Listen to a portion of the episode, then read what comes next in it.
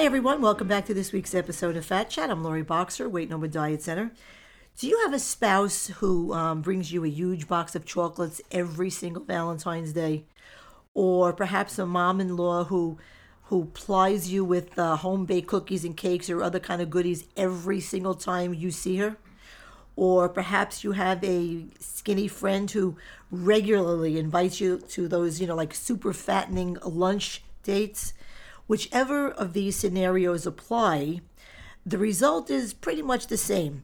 While their intentions may be all good, or should I say, not overtly, purposely bad, um, you know, the results can be all bad uh, for the dieter who is trying to stick to a healthy eating plan.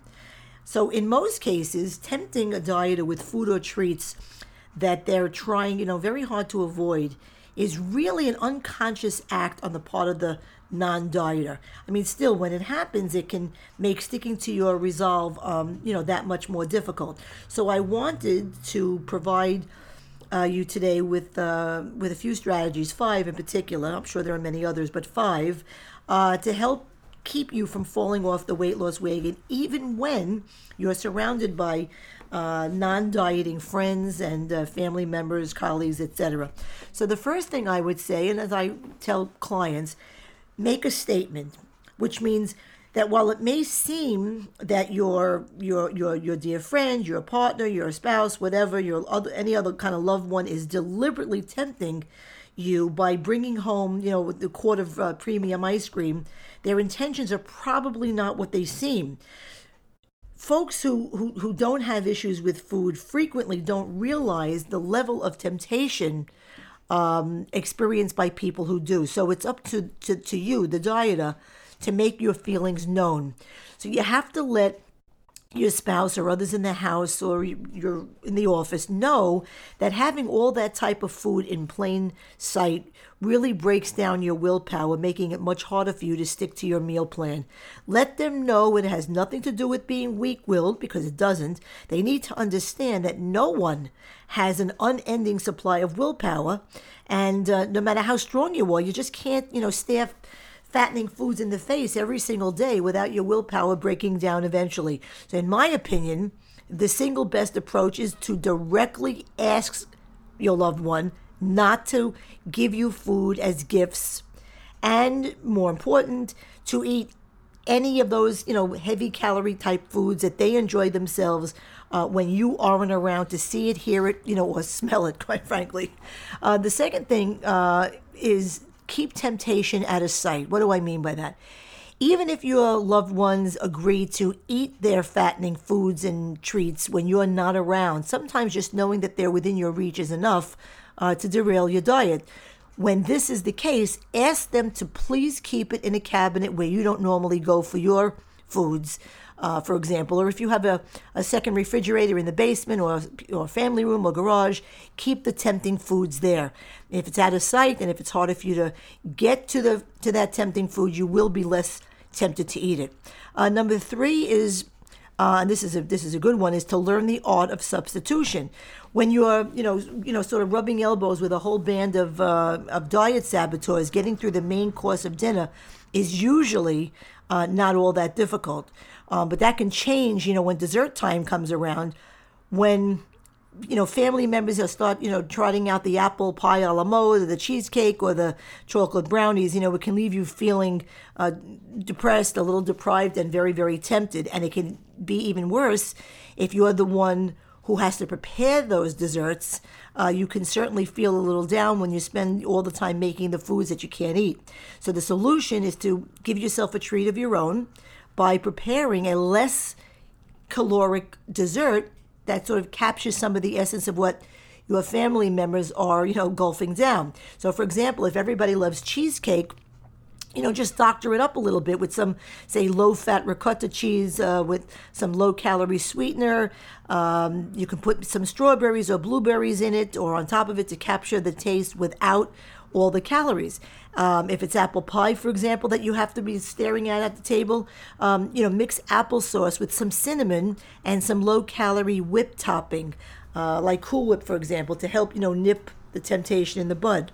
You have to, you know, be creative in, in finding foods that capture uh, the smell and the taste of the tempting treats without all the calories and fat. And you'll often find that watching others eat the more fattening stuff really won't be so hard. Uh, the fourth uh, suggestion is just, you know, share the health, so to speak. Um, while traditional diet foods, you know, may may not sound appealing to your partner or your family, you can often make the foods that everyone craves in a much more healthful and calorie conscious way. This not only benefits you, but it but everybody else that you're sharing meals with. So the trick is to learn the art of ingredient substitution. So, for example, use an unflavored, no fat yogurt in place of mayonnaise in coleslaw or salad dressing always use uh, you know skim milk or one to two percent milk instead of whole milk. Um, you can make lasagna with low fat cheese instead of the uh, the whole milk cheese. Um, if you make the changes gradually over a few weeks' time, the chances are your family won't even notice the difference. I hear that from clients all the time. You know, creating a low calorie shopping list will also help if you get your family used to baked chips instead of fried chips or popcorn instead of cheese doodles, diet soda instead of regular soda, even though neither is good, but at least it's a start, you'll be helping everyone. And if you're tempted to snack, uh, you'll be controlling at least some of the calories and fat. So now, you know, you might be wondering, but what if you're not the one cooking the meals or doing the shopping? Anytime you're served high calorie foods and you really don't have any choice, eat a little of the most calorie dense dishes like lasagna or pizza and fill the rest of your plate with salad and vegetables. I mean, be sure to skip the high calorie, you know, sides like, you know, garlic bread or gravy. Uh, the same strategy works when your best friend, you know, insists on taking you to lunch at, uh, you know, at Calorie City. Uh, if, if you have to be at a restaurant in which you had no input as to the selection of the restaurant, and if there are plenty, uh, if there are only high calorie foods on the menu, ask your friend to uh, split an entree with you so at least you're eating less and insist that next time you get to pick the restaurant. You really have to do that. Uh, then choose one where you know that you'll be able to order something healthy. And the last point that I would make um, is to um, be reassuring. You know, for some people, seeing and smelling forbidden foods can be like the ultimate seduction. And for others, it matters, you know, not so much what their partners eat as what they say. This is especially true uh, when a loved one hands over, you know, the box of chocolates while saying things like "I like you, plump," or you know, "You're sexier when you're heavy." I mean, as we all know, words do matter. Uh, something that many over, overweight people share in common, and I do hear this from climate, uh, clients, is low self-esteem. And when you already believe that you know that you're undesirable, hearing that losing weight will make you even more undesirable can make dieting very, very difficult. So, what, what should you do um, if this happens? Well, first, uh, try to get to the bottom of why your partner feels this way. You may find it's really their fears and not their desires that they're expressing. Uh, when one partner begins to lose weight and improve his or her appearance, the other may feel threatened or scared that uh, this new attractive person, you know, won't won't be attracted or won't want them anymore. Uh, by encouraging the dieter to remain overweight, uh, that partner can exert, you know, it's like a form of control, or at least they ensure that the one with the quote unquote new body is less likely to stray. So to get around it, look, lovingly reassure, you know, the person in your life that your weight loss goals are driven really strictly by health, not vanity.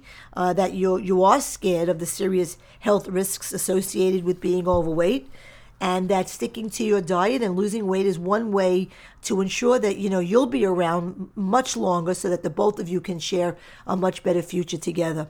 Now if if on the other hand a partner family member a good friend you know appears to be deliberately uh, subverting your weight loss uh, plans or any other you know lifestyle changes uh, for the good that you're trying to make and you know talking it out doesn't help uh, then look you know talk to a licensed clinical social worker or psychologist because you know if, it, if it's if it's a relationship worth saving uh, don't hesitate to be the one to reach out uh, to that professional for guidance uh, though it doesn't happen too often sometimes one one person you know needs to subvert another person's success whether that be with losing weight or conquering a drug or alcohol addiction, etc.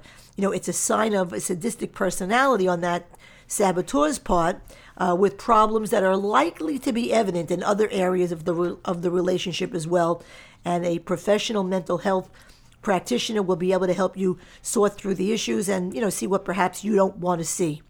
And that uh, is my fat chat for this week. Please visit loriboxer.com to read my blogs, listen to other podcasts, get info about my programs and fees.